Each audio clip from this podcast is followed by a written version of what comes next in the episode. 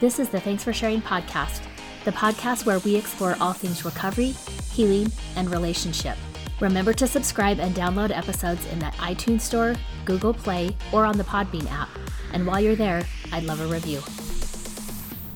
Hi, everyone. Welcome to Thanks for Sharing. I'm your host, Jackie Pack.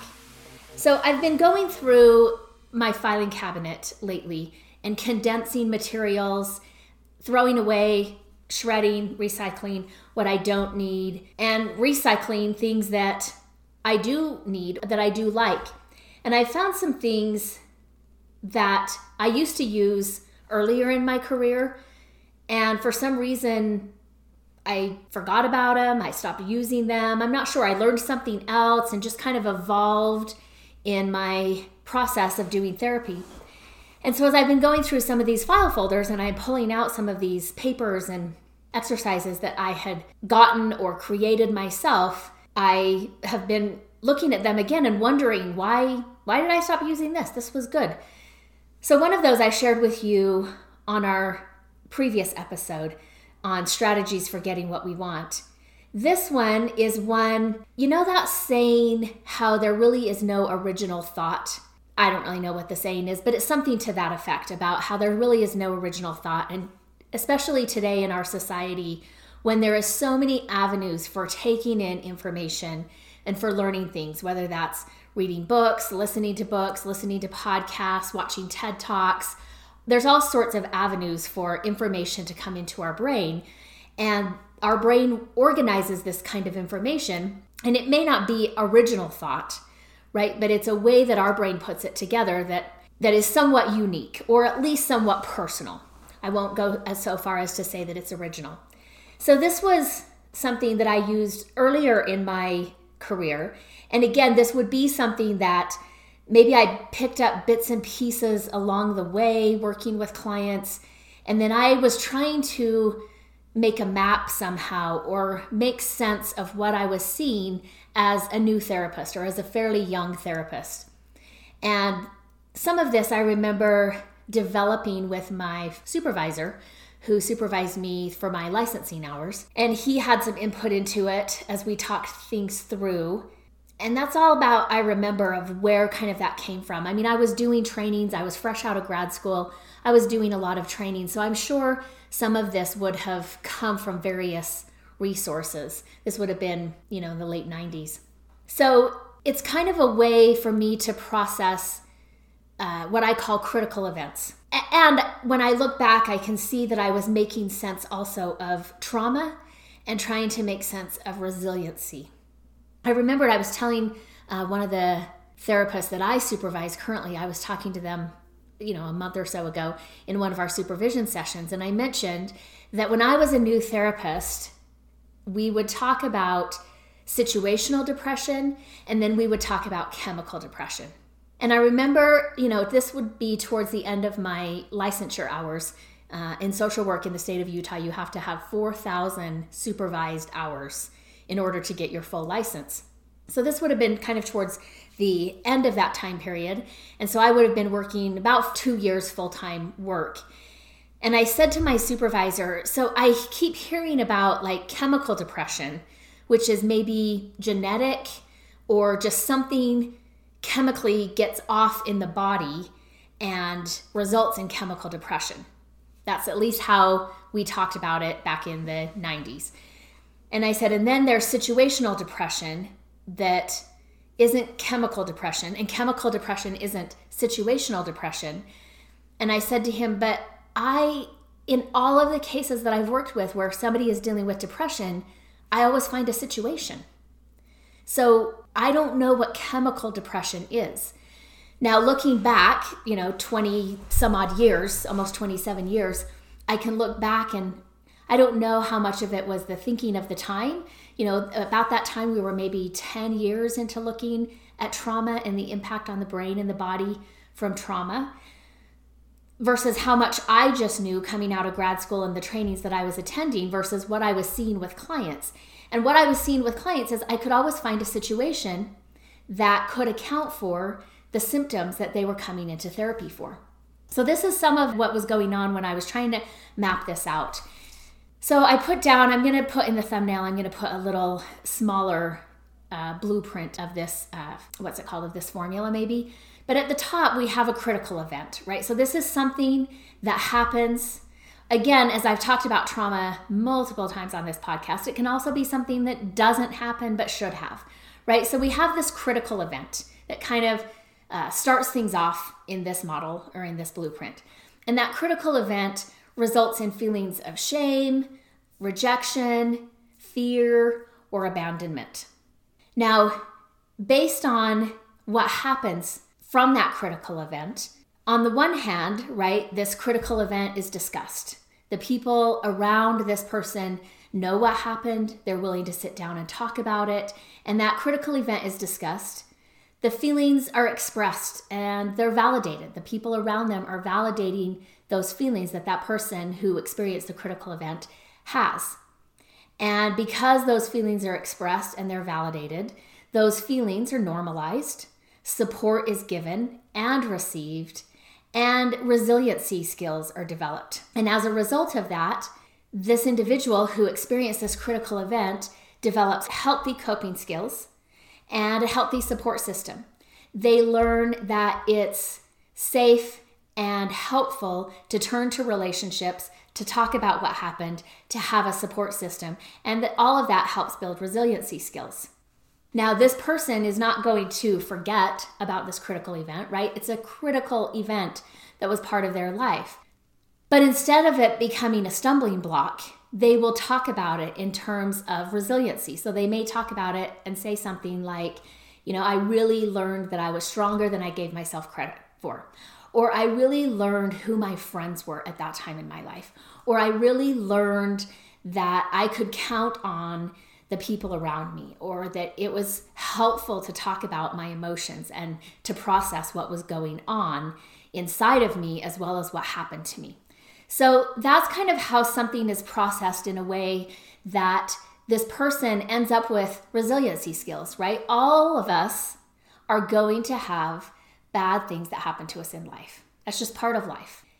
And when I talk to parents sometimes, when I talk to some of my friends, and they may express this like, How do I protect my kids? And I will often say, We, I mean, yes, we can go to the extent that we can to make sure that our kids are safe and that they're secure and that they're protected.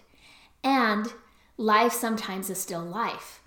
And we can't hold ourselves responsible for things that happen that maybe are out of our control or out of our kids' control. Instead, we need to focus on how do we respond appropriately so that this experience is one that can be adaptively stored and integrated as they move forward and understand the world that they live in and the role that they play in the world that they live in. Now, on the other hand, and when I developed this, you know, remember I was working with mostly court ordered drug and alcohol clients. So they weren't necessarily coming into therapy because they wanted to examine their life or because they had an issue that they wanted to find growth and healing around.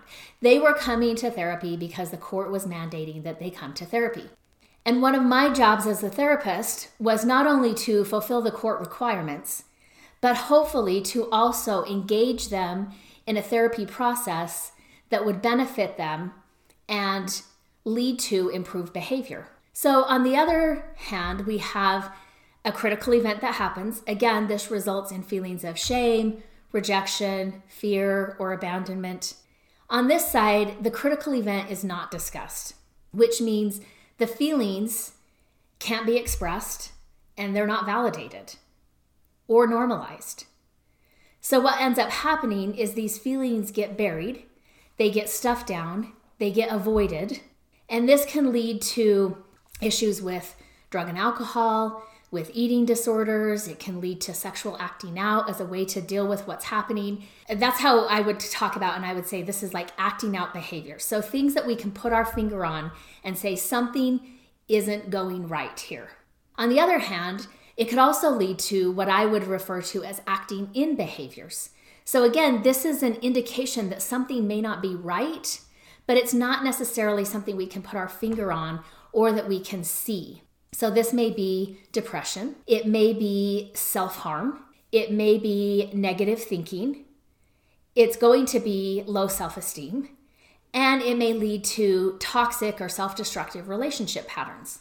Now, on this side where the critical event is not able to be processed adequately, there's this other cycle that's going on within that that starts with feelings of isolation, right? Because this person had something that happened to them and they weren't able to process this in a supportive, relational way, there's feelings of isolation, which can fuel acting out behaviors whatever that may be. I mean, it could be a bout of depression, it could be self harm behaviors, it could be drug and alcohol, it could be eating disorders that flare up, it could be sexual behaviors. So there's going to be these acts, acting out behaviors that happen fueled by the feelings of isolation. That would then be followed by feelings of despair or self hatred, which then is usually covered by acts of concealment. So this person goes in to kind of cover up what's actually going on. And I've worked with a lot of clients where they've covered up what's going on even to themselves. They no longer are able to connect the dots and see kind of this linear fashion of behavior happening and being connected to the critical event. Now, that cycle that I just talked about is similar to what we talk about in the addiction field. We talk about an addiction cycle, we also talk about an addictive system. But even for those who don't have addiction, I often find that there's a cycle to their behavior. And it usually starts with feelings. Even if they're not aware of that, it starts with feelings, followed by some thoughts about the feelings, which usually leads to a behavior, in this case, acting out in whatever way this person acts out. Then followed by more negative emotions about the self, and then covering or hiding that up which is only going to fuel the feelings of isolation because I'm hiding who I am from people. This process of hiding and concealing and not expressing or talking about what happened can start at some very young ages. As this individual grows into adulthood, this cycle can get more intense. It can start to spread into other areas and behaviors. I will often talk with my adult clients, and I may say, like, you know, it's one thing to have kind of this dysfunctional cycle going when you're young and you don't have access to a lot of things. But adults have a pretty wide range and and unlimited access to some pretty dangerous behaviors. They also have much more access to drugs and alcohol than they may as a child, right? Even teens have more access than a child. So, again, the ways that we cope with what happened or didn't happen can change and intensify and kind of flourish as we get older and have more options to choose from. Often, too, traumatized people want an object on which to project their pain. And addiction is a quote unquote good thing to project deep wounds on because addiction leads to even more pain and it can intensify the feeling of the wound while disconnecting it from the original wound. On the other hand, when we are able to talk about and have support and validation about what happened to us, and we develop this healthy coping skill, we develop an ability to be emotionally sober. Sometimes the way that we talk about emotional sobriety is that we can go from zero to 10, so we can feel all of the emotions, and we have a range of feeling emotions. So we can go from zero to 10, and we also have the ability to come from 10 back to zero. And we often add with no speed bumps, right? So we don't hit these big speed bumps as we're moving through that process of zero to 10 up to intensely feeling my emotions, and then back from 10 to zero, regulating, calming, and soothing myself. I've talked before about emotional sobriety. In the AA Big Book, in the first paragraph talking about step 12, Bill W. wrote, quote, if we practice these principles, meaning the steps if we practice these principles in our daily affairs, we soon discover that we and those about us discover emotional sobriety. Unquote. So, again, these steps that Bill W. identified, which are really just these steps for change, lead to emotional sobriety. They lead to an understanding of what's going on inside as we clean up what's going on externally. Sober suffering, a term coined by Fred Holmquist, to describe the experience that many people experience at some point in their recovery. he talks about that people who are dealing with sober suffering share something in common to one degree or another. Again, the specifics or the details may be unique and personal to that person, but he found that when people are experiencing sober suffering, there was a similar theme. And the theme was that they believe life should happen on their terms. They got hung up on how life should be and put their energy towards what wasn't happening that they believed should have. So, how does this happen? How do we end up putting ourselves in such a position as this? Number one, what is this position we put ourselves in? This position is absolutely dependent on external control. It's also pretty black and white. I need life to go how life is supposed to be for me in order for me to be okay. Again, there's a lot at play there that I may not have any control over, and I may be sober, but I'm suffering because I'm still trying to control my life, life in general, the people in my life, how all of that moves and goes about. When we focus our energy on what should happen, we cannot use our internal resources to discover a creative adaptation or solution to whatever situation we're facing. We get knocked off balance and find ourselves unable to regain or recover our balance. On the other hand, whole or optimal recovery is the ability to take 100% responsibility for my experience. That's something that I can control.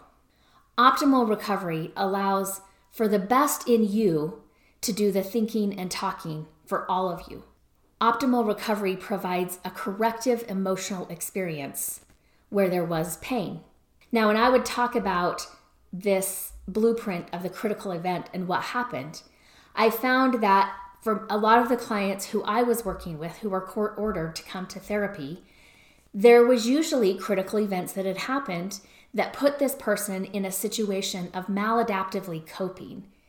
And that's what brought them to therapy, right? That's what brought them into the legal system and the court system that ordered them into therapy. Part of my job as the therapist was to uncover this critical event that had not been processed and to provide what I would call a corrective emotional experience, meaning that we talked about it. They were able to discuss what happened. They were able to talk about the feelings that they experienced. Sometimes they were feeling these feelings for the first time in a long time, and they were maybe feeling them at the intensity in which they actually happened instead of kind of tapping it down at the time that it happened.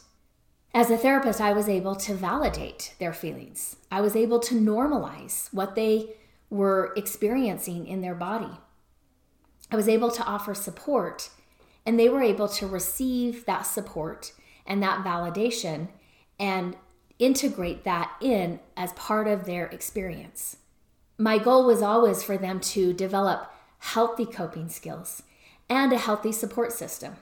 This would allow them to not only move through the experiences and the feelings associated with those experiences that had happened to them, but also to be able to regulate themselves and to have ways of coping with the emotions that came up.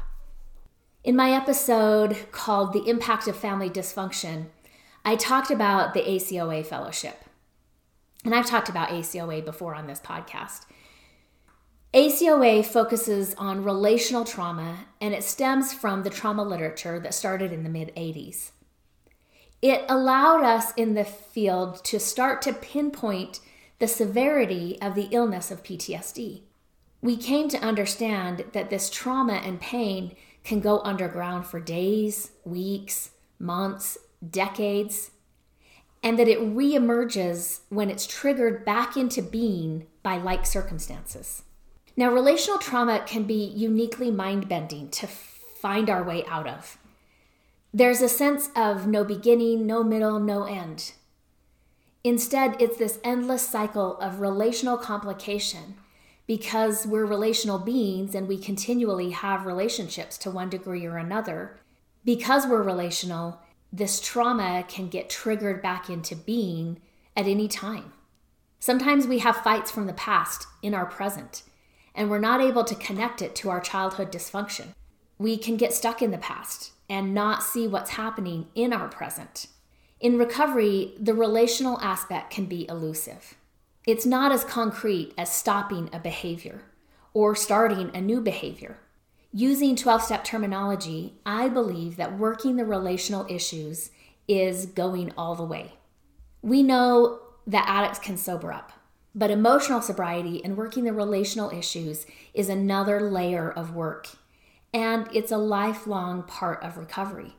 How a person separates their past from their present, again, is a lifetime of work, being able to tease out what pieces belong to the past and allowing clarity to come into our present. I've worked with couples where, like I said, they're having fights from the past, but it's in their present relationship. And because they're not able to connect the fight that they're having with their childhood dysfunction and their childhood relationships, they're stuck in their past and they can't see what is actually happening in their present. So, for example, sometimes their partner actually does believe in them. Their partner loves them. Their partner wants to be there for them. But they continually have this fight declaring that they're a good person with their partner who isn't questioning that.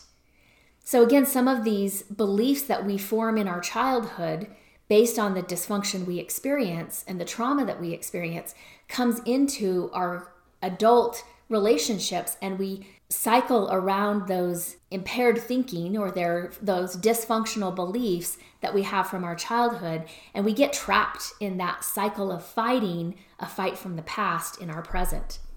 Now what we learned as a child or a teen or an addict who's in active addiction is that the pain and the emotions are too scary.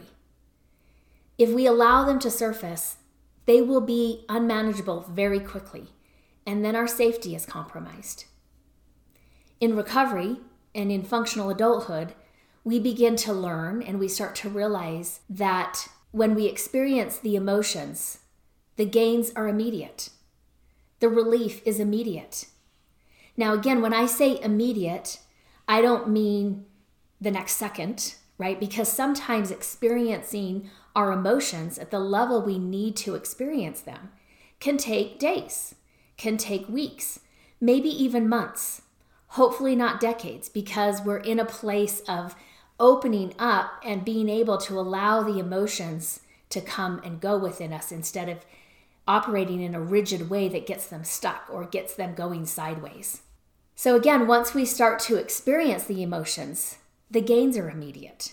The relief is immediate, even if that takes a while yes, we're going to feel the emotions, right? Sometimes I will say to clients, the good news about therapy or recovery is that the emotions come back. The bad news about therapy or recovery is that the emotions come back. However, after the emotions come, after we open ourselves up to experience the emotions in ways that are manageable because we have those skills to regulate ourselves, we then have an ability to have insight, we can open our hearts and allow for caring and nurturing from ourselves and from others. We will have shifts in feeling and shifts in our impaired thinking and our irrational beliefs that we hold about ourselves, about the world, and about ourselves in that world. Oftentimes, we learned from our dysfunctional or traumatic childhood that we needed to live in extremes because that was how our family was, or that's how life in our house was. It was in extremes.